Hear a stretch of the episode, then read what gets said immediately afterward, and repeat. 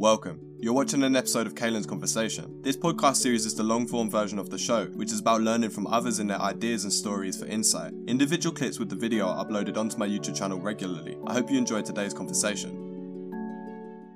Unfortunately, the audio driver stopped working and it only cut back in after five minutes of me talking with Tahmina Watson. Tahmina Watson is an immigration lawyer from originally the United Kingdom, but she works in Seattle, Washington, in America, and um, she's had a very extensive career in the legal field under immigration and other topics. And she's also an author, and you can find her on Amazon. Without further ado, this first clip that you're going to hear from her is her responding to a question I asked about the differences in legal language between the United States and England. In terms of the legal language? That's a really good question that nobody's asked me before.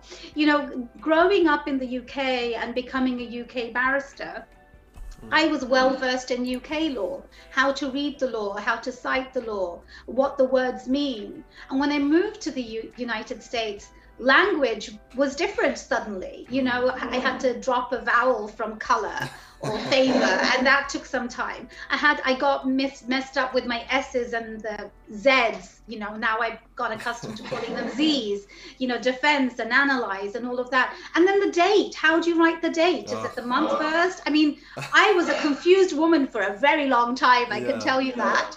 I have a very funny story with my husband. Um, in in the uk you know the cooking ingredient is coriander in the green leafy yeah, thing. Yeah. And then in the US, there's another name for it. Really? And it's called cilantro. Wow. And it, take, wow. it took me a very long time. I mean, I didn't know what it meant initially. And so you go to the supermarket here, which is generally referred to as a grocery store. Yeah. And I sent my husband to buy some coriander. And the poor guy came home saying, they didn't have coriander. And I was like so shocked because yeah. they always yeah. have coriander. Yeah. So I'm like, no, they do, I promise. Can you go to the market? And I was very lucky. I live near the Pike Place Market, a very famous landmark here.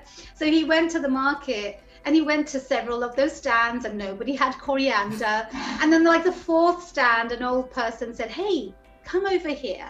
I do have coriander, but I didn't expect you to ask for it. and it turned out I, I knew there were two words, but I couldn't remember which one it was. And so the old person took pity on him and gave him cilantro. Oh, and so wow. it's been a transition learning that. But the word redundant, for example, in the UK means somebody's being laid off from their job. Um, that's not the word that's used regularly here for redundancies it's really laying people off. Mm. So when I first moved here and I was, you know, dealing with a client and I asked them various questions about why they needed to change their immigration status, they said, you know, I I just, you know, was terminated from my position. And I said, "Oh, you were made redundant. When were you made redundant?" And so then I was talking to my my colleague and she said, "Tahmina, you didn't say redundant to them, did you? And I couldn't understand why she was looking so shocked. And then it turned out that I was calling her useless oh, without no. realizing that's what I was calling her. Luckily, she was an immigrant, so she didn't get offended necessarily in the same way somebody else would have. But my colleague was certainly very, very offended at me and shocked that I called her that. So it's been a transition, but I've been here for 16 years almost, and it truly is my home, and I love it here. Mm. Seattle seems really uh, a really interesting place. I really would love to go there. Um, I was supposed to go to uh, the states, but COVID uh, caused yeah. caused that to be impossible. But um, so, how did you get uh, requalified when you went to states? Um, and why did you when when you said you fell into immigration law? Can you just explain that? Sure. So when somebody has a UK law degree, they can move to the they can actually take the new york bar exams. And if any of your listeners and viewers go to law school in the uk they might see their uh, literature at their schools about the new york bar exams. So i took the new york bar exams but i live in washington state. It's one coast you know compared to the other. And the united states is basically a federal government meaning that each state has its own laws and then they're also governed by unified laws at the federal level. And so when I was living in Washington state taking the New York bar, I didn't necessarily realize the obstacles I would face in getting a job. I really thought somebody would give me a job and put an asterisk near my name. But without a state license, I can't really practice, say, criminal law here because criminal law is state specific and you need to have a license for that. And, uh, you know, growing up in the UK, and my father was a U- UK immigration lawyer, I'd seen a lot of asylum cases and you know cases of humanitarian um, um, nature in a humanitarian nature, and I didn't necessarily feel that I would be uh, gravitating to that kind of work. So I didn't really want to do immigration law for that reason, but pigeonholed into um, you know not being able to practice state law limited the areas of law I could practice. So when there were a few immigration law jobs that came my way, I really didn't want to do them.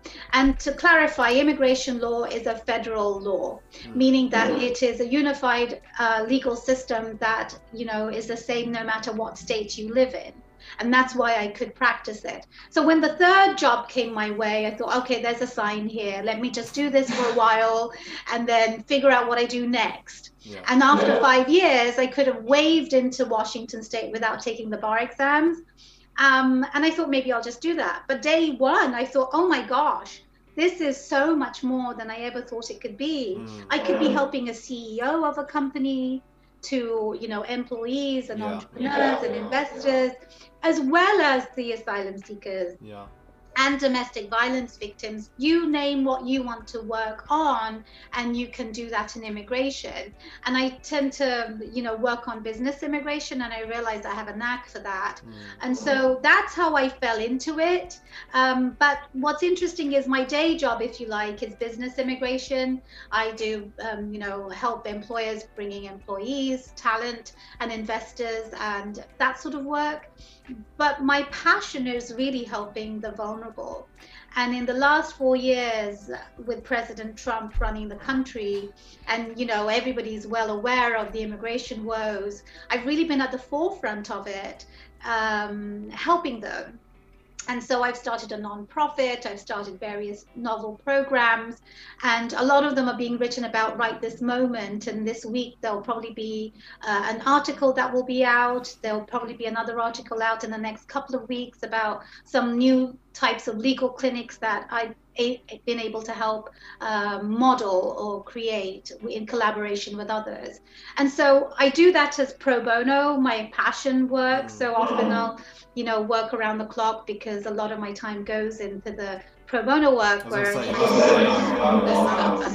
yeah, but I will tell you that when you love what you do, and you have found your passion, it doesn't feel like work because you really can see the impact you are making on people's lives, particularly during crisis moments and distress times. And we have many crises going on.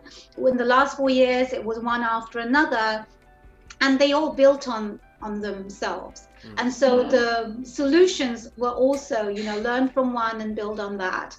And so it really didn't necessarily feel like work, except your body gets exhausted, energy gets depleted. And so, you know, I've done a lot of self improvement as well to figure out how can I sustain this energy and the mental state. You know, it's very important for people to realize, particularly under COVID, where it's exacerbated, that mental health is so important. Definitely. Yeah. Um, so, you know, it's been a learning curve. Yeah, I mean, you, you learn as you go along. And, um, it's I think the most important thing is to to not give up. But obviously, you know, if it's your day job, it's not that easy. But um, yeah. Um, so tell me about a bit about your legal practice. Uh, what's an immigration law? And um, you know, like you you touched on, the main thing that you do is uh, business. Uh, I don't know, business mm-hmm. services, or I don't know how you described it. That's right. That's right. So business immigration means that, uh, and just to give a quick quick snapshot, in the United States, immigration is sort of um, segmented, if you like, with family-based immigration, meaning family members are helping their spouses, parents, children immig- immigrate to the United States, siblings, or business immigration, where people are setting up businesses. A lot of my clients move from the UK to set up businesses here, or you are an American business trying to get talent. Often engineers are trained in India and China and different parts of the world. And, you know, technology is everything these days, but there aren't enough uh, of those types of um, t- workers and talent here. So I help people with those visas. And America has a, a, a, soup of visas. It's generally referred to as visa soup, A, B, C, D to all the way to S and T. Which visa is the right one for this category? How do you help them get here? Do you fit the mold? Is it a square peg and a square hole? Is or is it a square peg and a round hole? One of my passions um, has been to help people who start companies and so my first book, published in 2015, which I'm actually working on updating and releasing this year, is called The Startup Visa.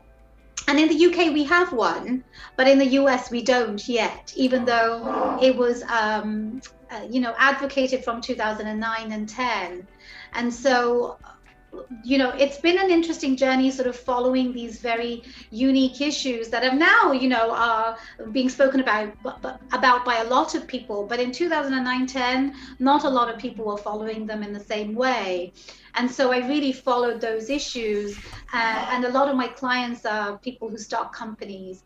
But i help religious organizations you know priests for example musicians dancers people who are geniuses, quote unquote geniuses, the visa that, you know, President Trump's wife had allegedly gotten called a no visa uh, and and green cards you know they come in all uh, you know different types of forms. So that's my day job. I really love it because you know when you I, I have my own business you know, as a law firm, it is essentially a business running, you know, how are you doing the taxes and are you complying with the laws the government has set for you? And those are the things that often uh, business owners have to comply with. And that's the paperwork I need for applications. Um, and so that's that's my that's what the business is about for me. Yeah, it's amazing. Um, so yeah, so tell me a bit about these books. So you've got the startup visa and then uh, legal heroes in the Trump era. So eh, tell me a bit about uh, both of them and, and, and how they came about. Yeah, well, thank you for asking. I'm, I'm so grateful. The first book basically came out of uh, various blog posts I did on the startup visa. I was writing about it incessantly, knowing that it could really be beneficial to the United States. It really is a win win formula. If you're asking people to come here, you know, with their sweat equity or even invest their own money, and you're asking them to create jobs and just giving them a foundational sort of process it truly is win-win because immigrants move countries because they don't want a handout. They really want to go where they can make a difference. And so I blogged about it so much that it really put me on the map. And all of those pieces eventually became a book because a client who's a venture capitalist said, you need to write a book. And I thought, oh, yeah, I can write a book, only to find out that writing a book is not as simple as taking the blog posts. So it was, it was, oh my gosh, I rewrote the whole thing. It was a fresh book, but it gave me the courage to think I could do it. And that was 2015. But then 2016, we got a new president that threw us into the middle of, you know, chaos from day one. And so I stopped thinking about writing things. I was really at the forefront fighting you know, where do we need the lawyers? Do we need them at the airport? Do we need them at the legal clinics? Um, do we need to help the separated parents who have found themselves in Washington State? And and I found myself really devoting so much time to community because the community was scared. Mm. Even if you're a legal immigrant here, you are faced with problems suddenly. Mm. Uh, often people stay in the US for 10 plus years on a temporary visa because they're in a line to get a green card. Suddenly, those people's visas were being denied. So, not only the people that you hear about in the news, the undocumented people, or Muslims and Mexicans and what have you, they were scared. The legal immigrants were also finding themselves in a unique you know, unprecedented situation. And why did it get to a point where legal immigrants were in trouble? You know, be- because, and that's such a good question, because the intricate policies are not uh, understood so much you know, let's just take a typical H-1B visa. You have to show you're a real employer doing the real boring employer things you do. Pay taxes, have an office, have clients, have business, have revenue. Then you have to show you have a job that requires that. So let's say if you're a tech company, you are working on tech, you know, projects. So you have a job description saying, I'm working on this project and you need to know C++ and, you know, customer an- analysis and all of those things. By the way, that's not my regular language. I've learned that because of my clients. Yeah. But yeah. then you have to have these employees match those skills. Does the employee have a computer science degree or is it an information management degree? Is that the right kind of degree for this job? Typically, pre Trump, you could really mold them together and say, yes, we have met the requirements. But what Trump did was said, hmm, if you're a computer programmer, by the way, you know that you can become a computer programmer without an academic degree. Therefore, you cannot now meet uh, the requirements of being an H 1B visa holder mm. because the threshold is having a bachelor's degree. In fact, that was just overturned last week, this computer programmer issue, but that was done right at the beginning of Trump's presidency. Is, is, sorry to interrupt you. Is that a pattern where um, where certain types of visas that require degrees, for example, um, are being you know taken to a point where, like like Trump did with the computer programmers, where uh, they recognize that you don't necessarily need a degree to acquire the skills to be able to call yourself a computer programmer, for example. Is that happening across the board where they're where they're kind of doing that? The, very much so. You've hit it on the nail. And then, and what do you think of that? Do you think that's a bad thing that, that they're acknowledging that people don't necessarily need the formal education to, to get to that point? Well some yes there are some associate's degree will, that will allow you to do that but the department of labor here will distinguish which jobs actually do need a degree and which do not. But the trump administration reinterpreted a lot of those things. And some of those interpretations were done draconianly. So for example uh, does the employer have enough money uh, to do this job? Um, often tech companies will send their employee, employees to the client's office because you need to be situated there to deal with that project. Suddenly, we were seeing more scrutiny on whose employee is it? Is it your employee or the end client's employee? Those were taken to measures we'd never seen before. And that's how those denials were happening. And essentially, they were scrutinizing things in ways we had never seen them before. They were scrutinizing them in details that were not necessarily necessary to meet the requirements. And that's how legal immigration sort of became m- more and more difficult uh, over time. And the term that you might hear is something called invisible wall. You know, Trump came into office saying, we want a border wall. But what really happened is there was an invisible wall where the layers of brick were just stacked on top of each other, where now President Trump is having a lot of difficulty dismantling that wall. And it actually will take years to really fully dismantle. Yeah. So that's how the changes happened. Because you've kind of got the real partial wall, and then you've got the more metaphorical, perhaps more pervasive wall. Um, Absolutely, you so, hit it on the nail so, there. So, podcast episode with Tahmina Watson is going to be uploaded in two parts. So stay tuned next week for the next part. If you've made it this far into the episode, then I'm sure that you've enjoyed yourself and that the episode has brought you some value. If it has, please follow me on Instagram, subscribe to my YouTube channel, and show your support on whichever platform you're listening from. It really helps me to know what I'm doing right, and also your feedback is much appreciated.